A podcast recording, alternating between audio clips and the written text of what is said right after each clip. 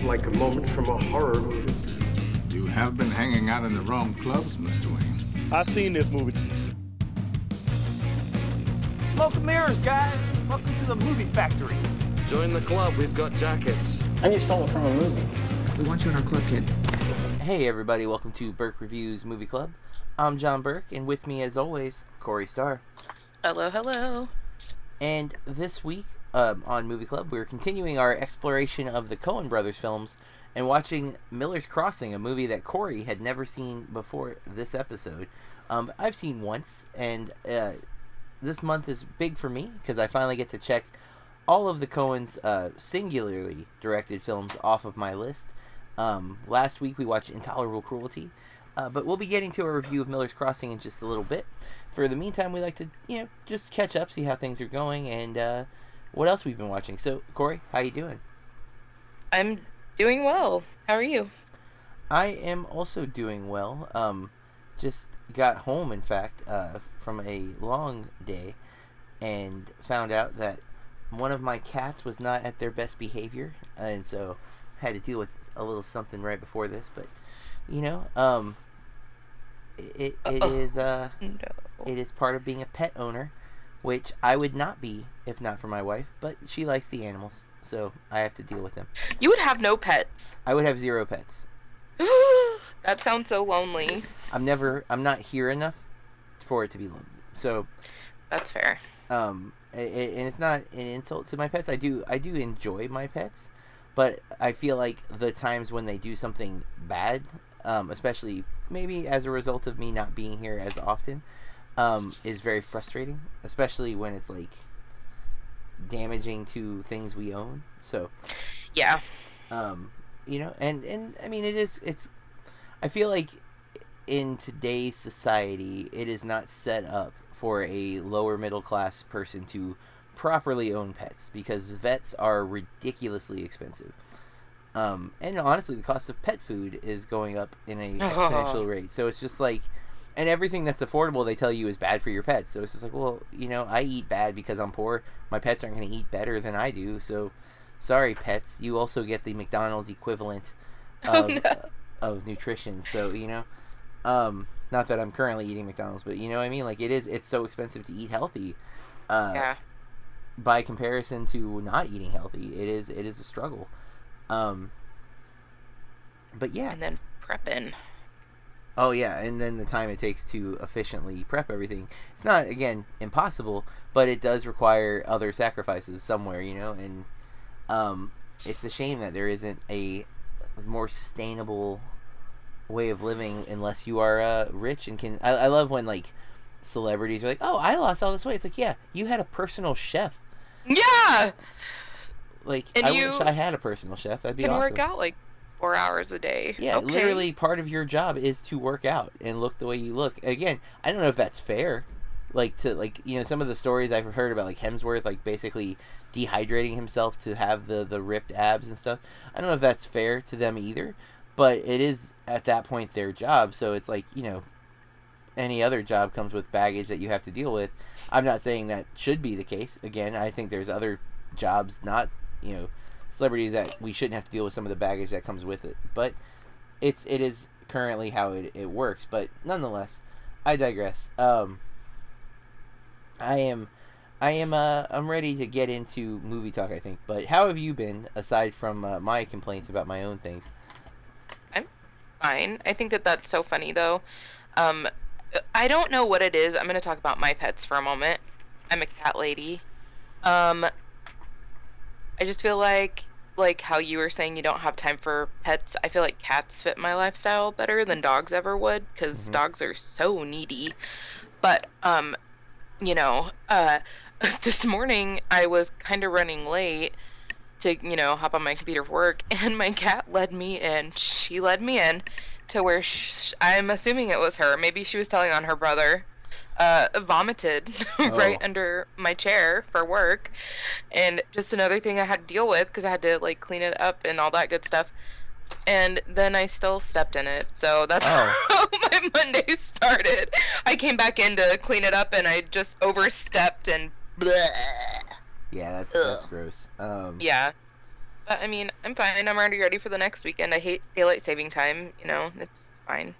Um, I like it in the morning because, like, usually when we leave for school, um, because I teach and my daughter goes to the same school, so we leave together. It's usually like pitch black, and so like today there was like sun, and it was Mhm. weird.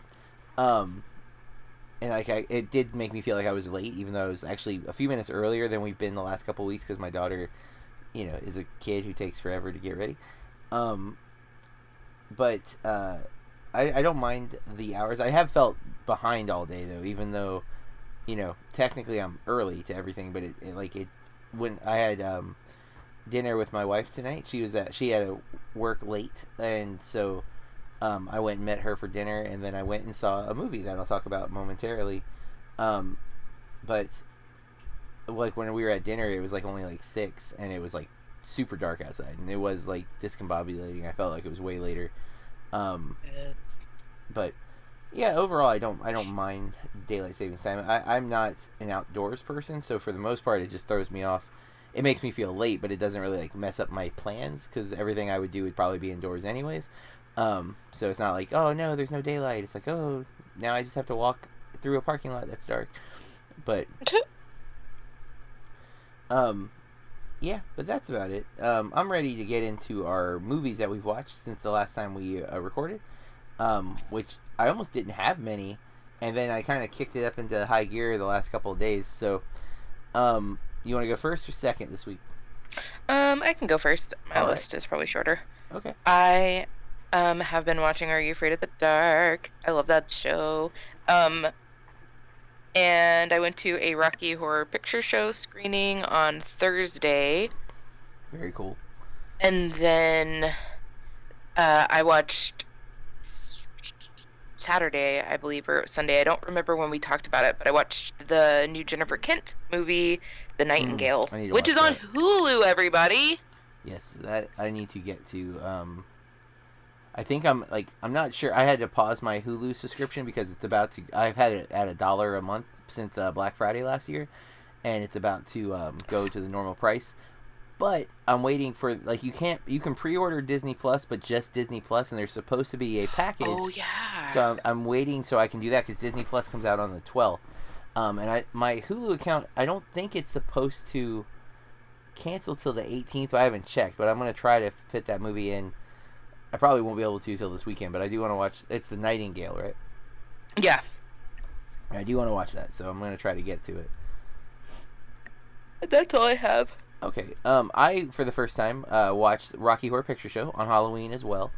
Um, it's a movie that you know obviously I've always known about and I've heard a lot of the songs from. In fact, um, one of my favorite uh, shows at I think Hallow Scream used to do the Time Warp as like the end finale number, and I always liked that song. Didn't know it was from Rocky Horror Picture Show um, until like years later, but.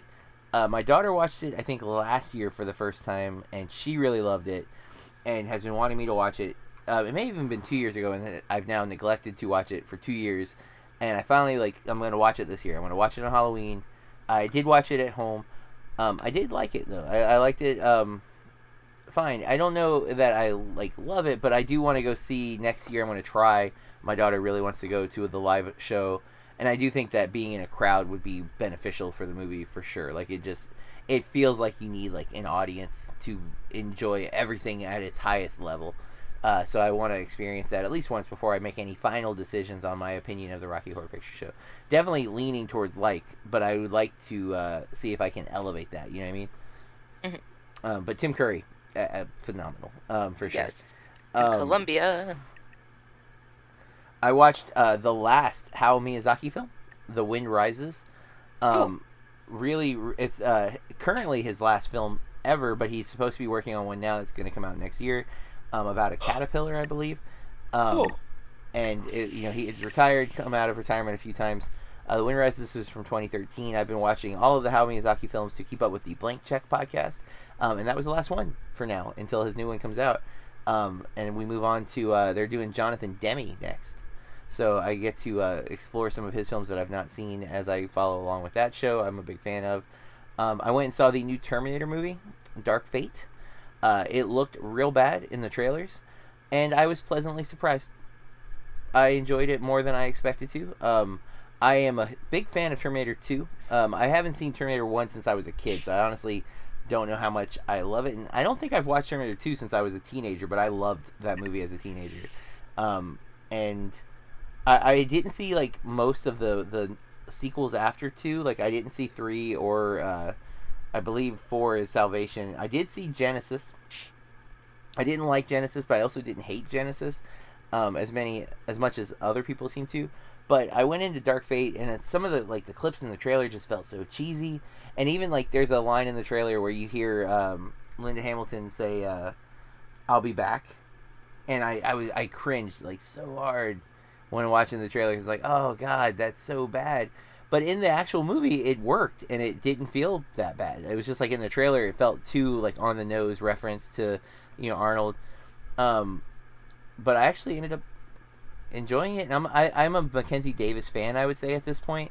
Um, and I, I liked her in the role. I liked her like seeing her do more of an action thing. I thought she was really good.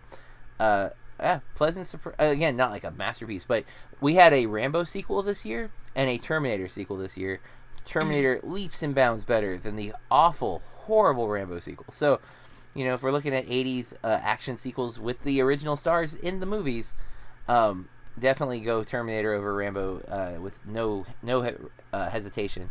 Um, watching Miller's Crossing yesterday, and then tonight I was so desperate to squeeze in another movie tonight, and I didn't think I was going to get to, and then things played out where I was able to, and I went and saw Harriet, um, the new film starring Cynthia Erivo, who I am a real big fan of. Um, uh, there's some other big names that I like. Janelle Monae, I'm generally a fan of her. Uh, Leslie Odom Jr., who I can't quite place what I've seen him in, but I like him.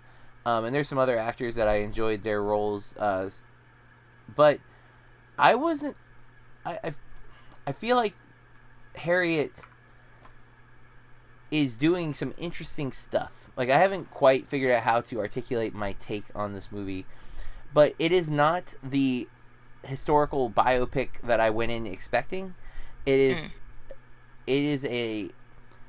It's more of an action movie, and it, like I think it's playing on like tropes of the western genre and the superhero genre in in ways that I don't know if I like with this kind of iconic historical figure. And at the same time I appreciate because it's like it's mythologizing her and making her more me, like not me, I don't know, like more than human, I guess. And that's where I feel like the western and the the superhero genre kind of play in um, it's in the right time period to be a western as well because it's it's pre Civil War. Um, it's not in the West, and it's you know, but it, I don't know. It, it is it was not what I was expecting. Um, but Erivo is is just such a tremendous talent. I, I just keep waiting to see uh, the time where it's really really um, I don't know. Uh, like where maybe the performance isn't either covered up by so much other great stuff like Bad Times at El Royale. There's so much going on that her performance is amazing, but like I feel like there's so many things that are amazing in that movie. Especially the more I've seen Bad Times, the more I'm impressed with that movie. And then um, uh, she's in in um, Widows, and Widows was really good, but she's like real low on the cast list. Like she's she, she doesn't show up for a good chunk of the movie, but she's really good in it and I'm just waiting for her to like. This was her big lead, but it's it. I don't know. I just feel like it's not the right vehicle yet um, to really be a breakout performance. And not even that it's not a breakout performance, just that I don't know if enough people are going to end up seeing it. And I thought this was going to be more of like a period piece Oscar kind of movie, and it is not that. Um, so I was a little surprised. Uh, and some of the dialogue feels a little, a little cheesy and a little forced. Um, like because we know what the subject matter is and it just i don't know it just like plays into some of it too much um i don't know i was i was definitely not expecting the movie that i i just saw and i was a little i don't want to say disappointed but surprised at the the choices that uh, the director made so yeah um that's the last thing i saw though literally i just i came home i had to walk the dogs and then hop on the podcast so could not be more up to date, listeners, as to what I just finished watching. Um, And that is what we've been watching, and I think it's time we move into Miller's Crossing. All right, so Miller's Crossing. Let's get the stats and all that out of the way. Uh, no question who the directors are, since we're focused on Joel and Ethan Coen. Um, Miller's Crossing is from 1990. Uh, not the oldest Coen film we're going to be watching on this uh, uh, month of podcast of I Coen's films. still just can't handle that. That's almost thirty years old. I know, right? It is crazy. Um, 29 to be exact. Uh, the plot synopsis reads Tom Reagan, an advisor to a Prohibition era crime boss, tries to keep the peace between warring mobs but gets caught in divided loyalties.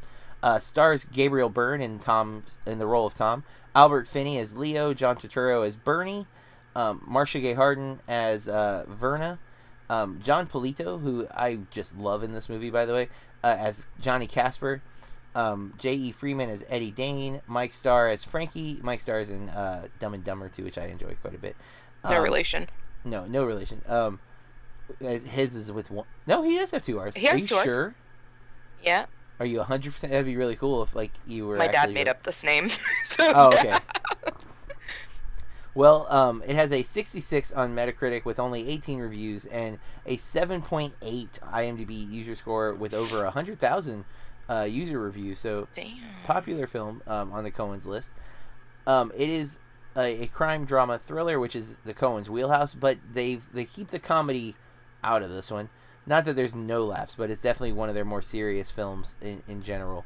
Um, I have seen this as mentioned at the top of the show uh, before. Corey has not. So let's start with Corey. What was your take on Miller's Crossing? Um, you're gonna hate me. Um, I just felt like it was a little long, but I kind of liked the roundabout way the story concluded. Like when we find. I don't really know how to describe that, We but I, I, guess we gotta be a little cautious because this is yeah. free right now. So it doesn't seem very linear. It doesn't seem very straightforward. But then when you get to the end, it all makes sense. Mm. Like Um, it's not what you think is happening. So I like that. I like the performances. I haven't seen Albert Finney in a whole lot, but I have liked him in everything that I have seen him in. And you know, and you don't agree, but I love Big Fish. I think it's one of my. It's tied for number one with two other films as my favorite movie of all time.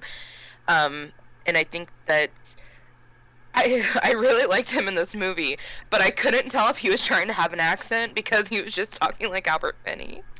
yeah, I don't. I, I don't. I feel like I like Big Fish. I don't think I dislike Big Fish. Um, oh, I felt like you thought that. I don't know.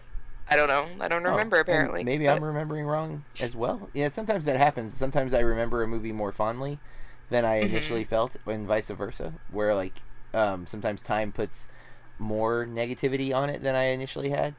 Mhm. Um, eh, but um, I don't know. Maybe I'm just remembering the positive things of Big Fish. I, I like definitely like elements of it. I think I just didn't love it as much as you did, um, but I don't think I was sour on it. Um, That's fair. We'll take that.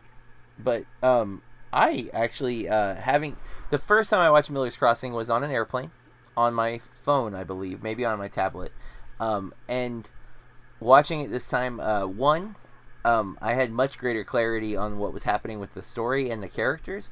Um, I think I missed a lot of connections the first time, or I have forgotten the connections between certain characters, um, and that might have been just from the travel or you know like sometimes people will try to talk to you on the airplane like just real quick and then they'll realize that you're like doing your own thing and they'll like oh i'm sorry but like those interruptions i feel like happened where i you know maybe wasn't giving it 100% even though i was like that was the only thing in front of me it was just still like the whole atmosphere There's a lot going on in a plane. Like Yeah. I feel like even when everybody's supposed to be seated and everything, it's hard to like focus because I'll try to read and stuff and Yeah. Um. So this time, um, I definitely I, I liked it a lot more. I actually liked it the first time quite a bit, but I I, I really really got into it this time. Um, I love the Coen's storytelling style. Um, you know, there's always kind of I, I don't know if I picked up on a message per se, but I, I always feel like there's more to interpret, uh, especially with their characters. Um, the, the Coens have a dark sensibility. Uh, noir is definitely a huge influence into their style, um, even if they don't fully bite. And they they've done a couple of noir films, but um, they like to do it in their own way, and I think this is a really prime example of it. Um, I'm not always a big crime movie. Well, I say that I used to not be drawn to movies that were about like mobs and mafia crime, and I think I've opened to it more. And this one really works for me. Um, I love Gabriel Byrne in this film. Um, I just I, I'm I'm a tend to be a fan of his when I've seen him, and I've not seen a, like a lot of his leading things. I mean, he's great in The Usual Suspects. I love him in this. Um, I did not like him in. Uh, there, there was a movie I was really excited to watch. It's like a small indie film called An L.A. Minute that has him and Kiersey Clemons in it. And you know, Kiersey Clemons is in Hearts Beat, Beat Loud, and it was the same year. And so I got Oh. a screener to watch it, and I, I made it like 15 minutes in, and I was like, nope, this is so bad. Um, backing me up on that, it has a 15 on Metacritic. Um, but I, I literally couldn't get through the movie, uh, and he was part of the problem, actually. But then, just a few months before that, he was in Hereditary, and I thought he was great in Hereditary, you know? Um, so, I, I'm a big fan of his. I love John Turturro, especially in the Coens films. I think they just know how to use him uh, effectively. And as I noted, um, I really like uh, Johnny Casper's character, but Jon Polito, who is not. Uh, he's often typecast as this kind of like mob boss guy, um, but I just really like him in this, and I think he's just the right role. Um, oh, interesting. He voiced Carmine Falcone in Arkham Underworld. I don't know what that is. I've not seen that. It's uh, some Batman animated movie that I've yet to. see. Oh, it's an app. He voices Falcone on the app. Interesting. Um, but I really I like him in that type of role. Uh, and Steve Buscemi's in this movie as again not uncommon. Yeah, he's not in it much, but he's he's always so good in the. Uh, whenever the Coens put him in something, I just tend to really like his. I mean, let's be real. Buscemi might be one of the more underrated actors. I think, uh, like to a mainstream audience, because He's he so does. great. he is, and he's so versatile. Because like m- I was introduced to Steve Buscemi as an Adam Sandler bit player. You know, he was in a lot of the early Sandler films. He's in Billy Madison. He's you know he has the real small part where he's the the hitman type character. Kind of a spoiler for Billy Madison, I guess. Uh, sorry. Um, but then you know he shows up in like Mr. Deeds, and I think he's in Big Daddy. Um, he's definitely Mr. Deeds. No, he's 100% Big Daddy too. That's right. He plays the homeless guy in Big Daddy. Like he's always playing these little small parts in these Sandler films, and so like as a kid, that's where I knew Buscemi.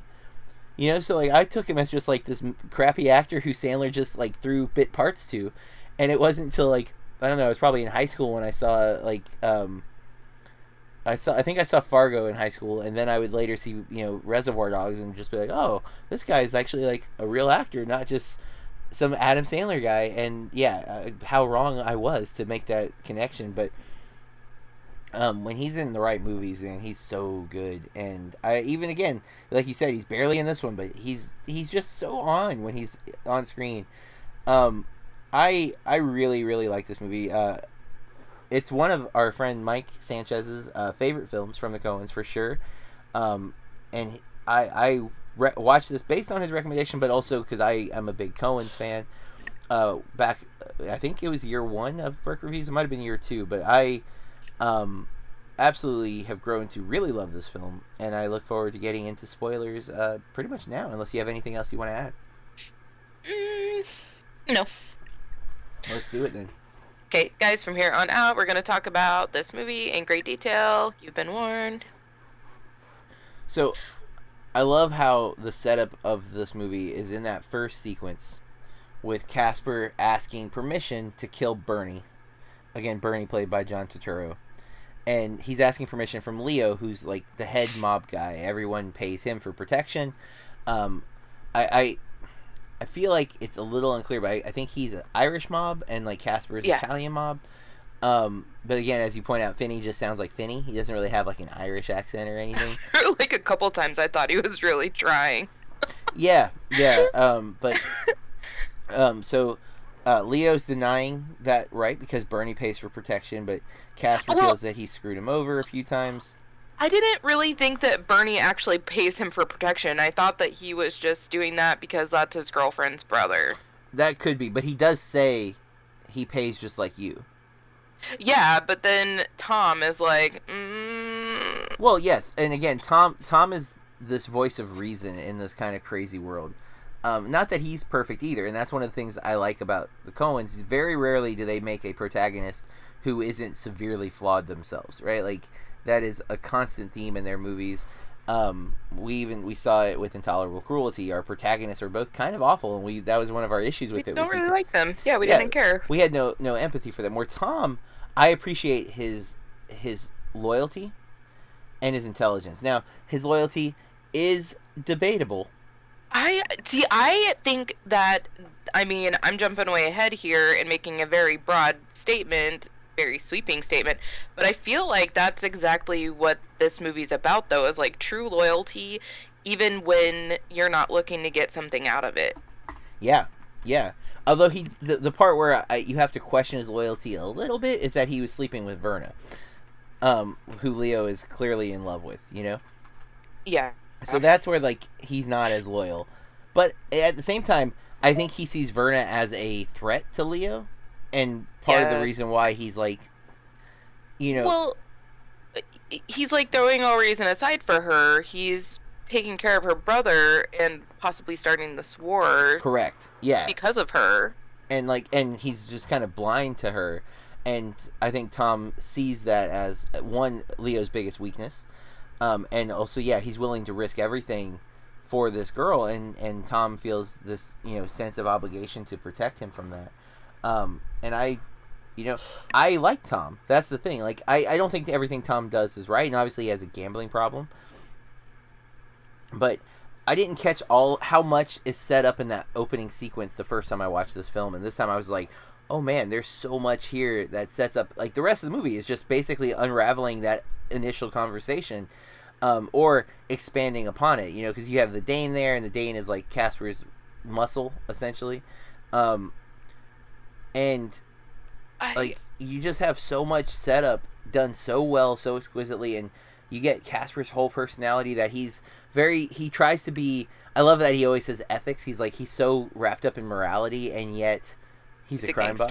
Yeah. yeah. Um, Uh, but he has his own code of ethics. You know, he has Yeah. a set of rules that he operates under, and I appreciate that too. That's one of the reasons I like Casper. He's he's not he's evil, but he's evil within a set of guidelines and rules, and he he refuses to betray those ethics, even when sometimes I think his gut is telling him otherwise. You know. Yeah. Um. Dang it. Sorry, I forgot what I was gonna say. Oh, I apologize. No, that's okay. Um. Hmm.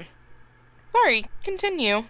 Well, so the movie, uh, Tom basically just kind of takes things into his own hands, and it, at times I think is unclear what his intentions are. But as they slowly reveal themselves, that's where the movie becomes just to me outstanding. Where like he gradually we start to see the plan unfolding and how he's manipulating all every you know he's he's like a master chess player. He's manipulating all the pieces on the board. He. Yeah, and he knows what moves they're going to make next, and it all just works perfectly. Although there is a couple of Deus Ex Machina type moments um, where he ha- he doesn't have the plan, uh, particularly when the Dane goes to see Bernie's body Yes. because he is he is freaking out. He doesn't know what to do. He pukes, I Oh. love that part. and then he's saved by Bernie, uh, who killed Mink, uh, Buscemi's character, um, dressed him up in his clothes, and like it was almost like Bernie foresaw this happening and covered the tracks. Yeah. Um I so I think that it's interesting that that place is called Miller's Crossing Mm-hmm. just like cuz that comes up quite a few times in the movie about especially from Casper's character about uh, especially the Dane double crossing and trying to Oh yeah. like set things up and then we we have a couple happen there um and i i couldn't believe when they take tom there and they don't even follow him into the woods to make sure that he does it i'm like Yeah. you're not gonna go watch him like i'm i don't do these things and i would go you know what i mean i would Yeah. still know to like cover all like, bases You're all criminals. you shouldn't trust anybody. Like, No, but I mean, I guess that they figured that he, they gave him up. I thought it was also interesting that they made um, his character, the Dane, and um, Steve Buscemi's character Mink, Mhm.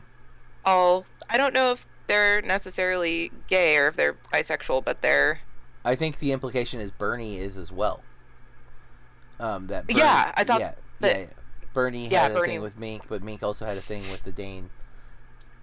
Yeah, I Yeah. thought that that was interesting and that it was just accepted.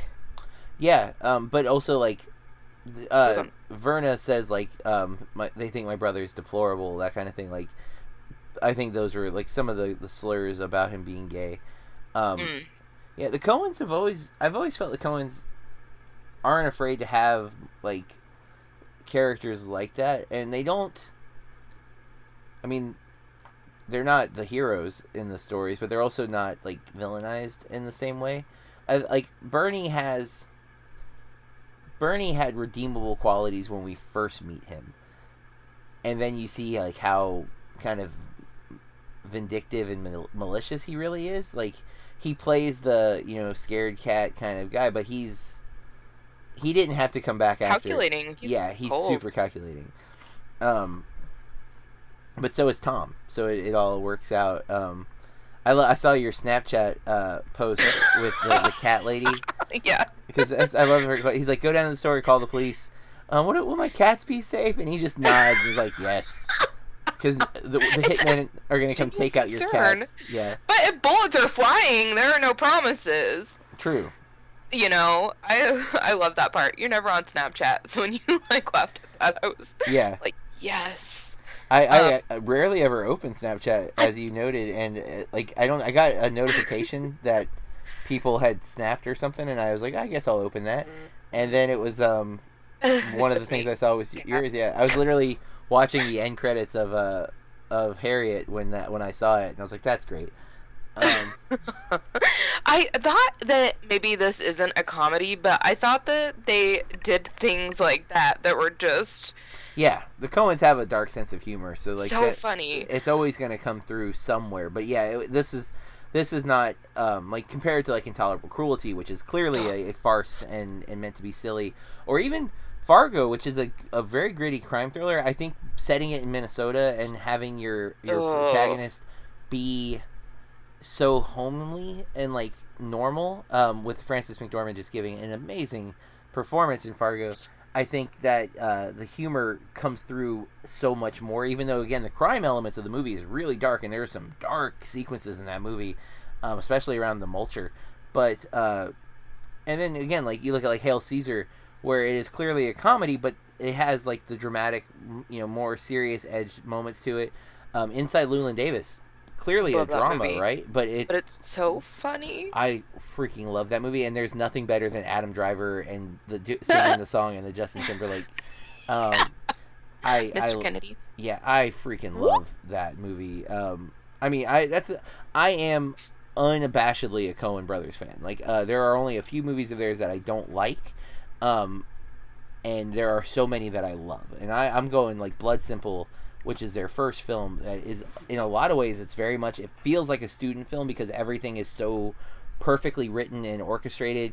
Um, it, it's almost too academically sound, where it like it Mhm. feels like a like a test question like can you get the right answer it's like oh this is the right answer good job um but i love blood simple and it has right away you just get a sense of their style and their tone from their first movie and like then you go into uh one that i haven't seen yet but the older film raising arizona from Oh. 87 um which will be the oldest film we watch this month and i can't wait to see it because that is again one of their more straightforward comedies but it's still a crime movie 'Cause I don't know if you've read the premise of Raising Arizona, but they kidnap a child, and so the movie is them raising this kidnapped baby. So it's like a crime movie, but also it's supposed to be really funny, and it's like Nic Cage and Holly Hunter, you know, have stolen a child and are raising it as their own. Like, I don't rem- remember much of it, but I did see it when I was a kid. yeah, and I think I've seen some clips, but I've, I don't think I've ever seen the whole movie, and um, I'm very much looking forward. That's how we're gonna end this month. Um, I can't wait to see it, but but uh, this movie, I I feel paid off expertly for seeing it a second time because i was able to connect dots. Um, I was able to kind of understand where he was coming from a little bit more, and yet still felt surprised. Like I, I didn't remember every detail from the first viewing, so there were Well- still moments where I was like, "Oh, that's what that is. Oh, okay, that's awesome." I- you know? Um, I can totally see that this would benefit from a second watch because I felt like there were so many characters that were like integ, you know, like very much a part of the story that you needed to know what was going on, but there were so many of them that it was kind of hard to keep up, and I was forgetting Yes. people's names and stuff. Well, and some came and went. Like uh, Mink, you only see Yeah. on screen once. I think um, he talks to Tom for In like a few seconds. I think there's a phone call where we hear him talking to Mink, but I don't think you you don't see Mink, and I think you just barely hear his voice. Um, and yet he's referenced multiple times. So if you missed who that was, they keep talking about this guy Mink, and you're not even like you're like, who is this? I don't understand why they keep talking about this guy. So like that, I also really really like um, when they do things like that in a movie where like they you have they reward you for paying attention. You know. Mhm. Um, and I think that's really really good. Um, another, I do want to talk about something else that Caspar talks about having these code, this code of ethics and blah blah blah blah blah blah blah blah. I, so there's a part where his wife is talking about they took he took their kid to a nutritionist or a doctor or something, and he's too heavy, and then he says something about what do you have for lunch, and he's like I had a hot dog, and then he's like my kid is so smart. I didn't really understand that. He said something else about the hot dog though. I can't remember the exact lines, but the kid said something to trigger his reaction. Um, and I think Eh, well- that's. I mean, obviously the kid's shown to not be so smart, you know, but he's just like the proud dad who's trying to make the most of what he has, you know. But then, uh, well, then there's another part where the kid comes in and the kid is something I don't even remember what he's doing, but he slaps the shit out of that kid. Yeah, he does. He it like surprised me.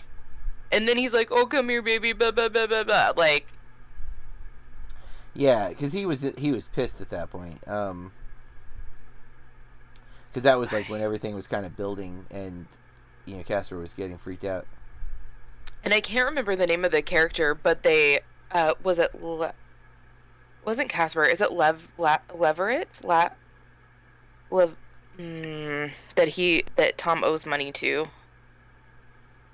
I'm so bad with names. Oh, uh, Lazarre.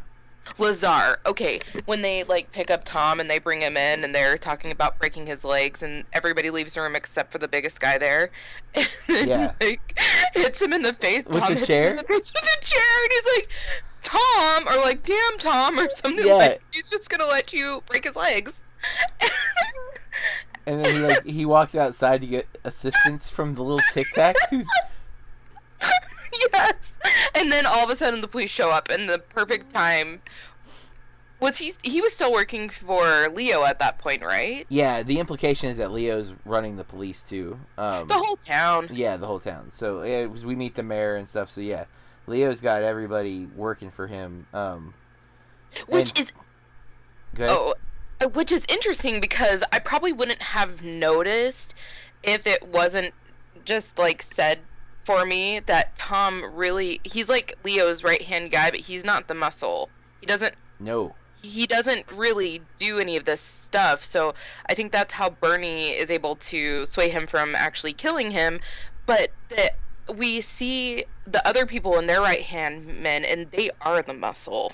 Yeah, and the implication is that Tom is well, he's super smart. He's a strategist. Uh, that's why he's listed as the advisor. And um, I think in this in this scenario, uh, when things get out of hand, he is forced to finally take action himself. Um, which is why when he shoots Bernie, it's such an important and really powerful scene. Because even you could tell Bernie doesn't think he's capable of it. You know, No, that- he's like mocking him pretty Yeah. much. well, and he hands him the gun like so stupidly, you know, thinking that hey, he's a strategist. This is what he does, and of course he plays it so cool. Tom is so chill and like calm when he's explaining everything to Bernie, and then you see kind of that Bernie's like, okay, or uh, Tom's like, I've got everything under control now. It's time to, um, Tie up loose ends. Everything is done. Which I think um, when he when he doesn't go back with Leo at the end too, I, I think it's like Like I saved you. I stopped you from putting yourself into harm's way. You are now in complete control because the only person who was really threatening to move in was Caspar. And I've taken care of Caspar in a way that keeps you completely innocent of all of it, you know? And yet I'm done too. Like I've I am no longer able to be this person for you because you've you you wouldn't take my advice and look what you made me do, you know? He's still kind of not taking his advice. He's marrying Verna. Yeah, he's still with Verna. It's almost like I'm not gonna watch you do this again, you freaking moron. You you you have everything, and you're willing to give it up for some girl. And to be fair, from the few in- in- encounters we have with Verna, she's not loyal to Tom, obviously, and she's she's looking out for herself, which can't blame her for looking out for herself. But you know, it's at the cost of everything. You know. Yeah. I think that it's interesting. mhm, Like Tom says it, that she's very loyal to her brother and only says good things, but her brother talks so much. He just. And I guess that we don't really know if it's true because it's all one sided. True. Like, that she pretty much tried to sleep with her brother. I mean, I don't know. Um, yeah. Hmm. Yeah. Uh, so you know, um, I really I like the ending of the film because it's not it's not fatalistic, um, like there's no hope or whatever, but it is like look at what you had, and look how fragile it was to like Leo. Tom saying it to Leo, and if it weren't for me, it wouldn't exist at all anymore. And yet you're still risking it with this girl. Well, it's interesting that he doesn't really have any opposition anyway because he doesn't really seem to rule with, you know, I don't know. He I feel like he seems like a pretty lax crime boss. I mean, he has the police and everything under his whatever, but when Caspar has the police they're like bombing Leo's bar Yeah. and uh, if anybody else is left in there, come out like they're gonna be safe. And then they shot the guy anyway. I was just Yeah. they they just rule completely different, and it's kind of surprising that he was able to just because it, seems like it's been for a long time. He's deeply ingrained into the rest of the city, I guess. Yeah, I don't. I mean, it, you know, it, it just works um, for me. Like this movie, like all about it. I, I like so much of it. Um, I almost want to rewatch it again just because I I am like I I really find the Coen's films to be almost completely rewatchable, especially the ones that I like a lot. Like I've seen. I haven't watched the entirety of uh, the Ballad of Buster Scruggs multiple times, but I've watched that first the bus the the Buster Scruggs one like so many times. Like I love that short so much. I just think Tim Blake Nelson is amazing in that. I, I love the uh, I love everything they do in that western, and um, I've watched Hail Caesar like three or four times. I really love that movie. I, Inside Llewyn Davis I've seen countless times. Oh Brother Where Art Thou I've seen countless times, um, and you know uh, there's some I need to I want to revisit. Like I've only watched Fargo I think maybe twice but I, I it stuck with me. Like I remember that movie vividly. Um, and I've seen Blood Simple at least twice because I, t- I watched it and then I taught it uh, to one of my classes for a noir film. Um, and, and I mean, God, there's some like I don't know if you've seen like a uh, you haven't seen Barton Fink yet. We'll be watching that in two weeks. Very excited to rewatch that one. I loved that one when I saw it. Um, that one actually is uh, in the same vein. I feel like there's never an official connection made, but it's in the same time period as Hail Caesar, and it's also about the movie industry. Um, so I feel like those two movies are definitely in the same universe, uh, which I would love to like have a third movie that like connects them or something. But then again, maybe not. Maybe it'll wreck something. But um, I don't know. I just really love the Coen style. I, I love their their sensibilities, their sense of humor. Um, I like a lot of their commentary, and uh, Miller's Crossing definitely holds up um, for me. Uh, almost 30 years, as Corey pointed out, and I think it still kicks butt. My first time watch, I liked it. I can't Hey. really follow up that. Well, you said you said earlier that I was gonna hate you, and like, I don't feel like. Oh, I just felt like it ran long. I I don't know. I mean, it was like they could have maybe trimmed out one or two moments. Um, there's nothing that I feel is like totally needs to be cut, and a lot of the times where the scenes could maybe be cut, like they're less essential, have some of the best laughs, like him hitting the dude in the face with the chair. Like we could have cut to him waking up and the police being there. You know, like we didn't even need to see how he got knocked out, but I love seeing how he got knocked out. Like that whole sequence is so great. Um, but it's it's inessential. Like him hitting the dude with the chair and the guy like Tom, you know, like you don't need that. You don't need it, but I love it. It, it works so well. Uh, and I kind of like kind of the mocking of like these big crime guys, yet still having enough sensitivity to like be upset that he got hit in the face with a chair. You know, yeah. um, I don't know stuff like that just works for me with the Coens, and uh, a lot of their movies run kind of long. They they go towards the two hour mark in, in a lot of cases, and I don't know. I just I I'm okay with it because I, t- I generally enjoy the ride with them, and I, I do. I sometimes feel like we've allowed our pacing uh, to to move too quickly. I think a lot of movies feel nowadays um, like we're racing to finish, and I don't like that all the time. Like I totally get it, and I understand that they're competing with the attention span of the world. But like when I watch like a Hitchcock film where it's it's slower and it's more methodical, um, I sometimes it helps me to slow down for a minute and just kind of like you know what everything doesn't have to be rushed. It's okay to like sit and, and contemplate things. That's not saying a movie needs to be long to do that. You can do an hour and a half film and it not feel rushed. But you know, I, I feel like the Coens have a pace in mind and they're not going to adjust it for uh, anybody except for themselves and i i, I appreciate that even I if i don't really, appreciate.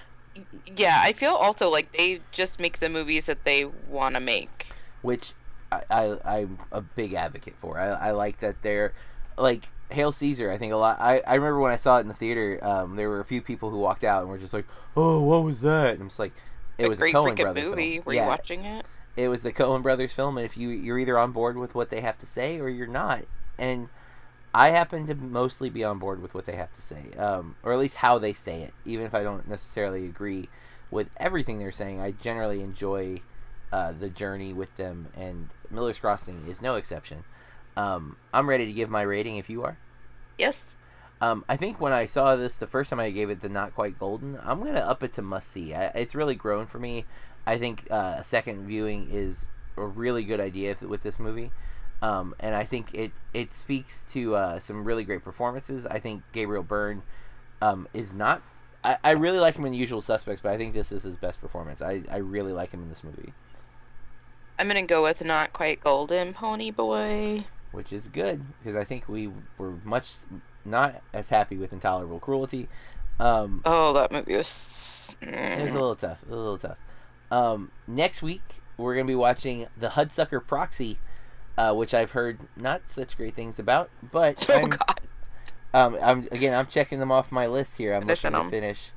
Um, so it's one that I've not been able to uh, get. Originally, it was really hard for me to get uh, without spending like 15, 20 bucks on it. Um, I finally was able to, but I held off watching it. The beauty of it, though, Corey, I don't know if you've looked at the cast, but uh, Hudsucker Proxy is from 1994.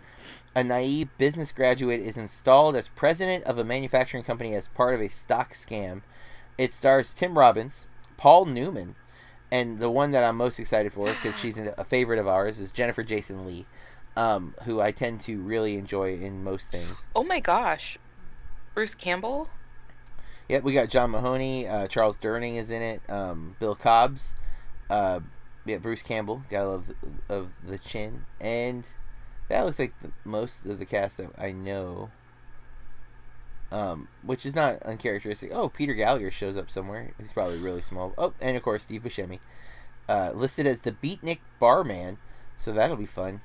Um, has a 53 on Metacritic and a 7.2 IMDb user score. And Anna Nicole Smith. Sam Wow. Raimi. Well, that makes sense with with Campbell being in the movie. He's probably doing a cameo, but um, yeah, that's what we're gonna be watching next week. Uh, I don't believe it's free to stream on anything, but it is available digitally on all the rentable platforms, uh, which is where we'll be watching ours.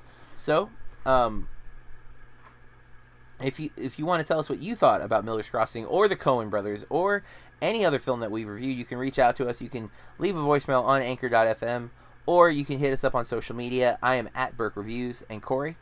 At Corey R Star. Two R's on the end. If you like what we're doing, please rate and review the podcast on whatever platform you use. It helps people find the show.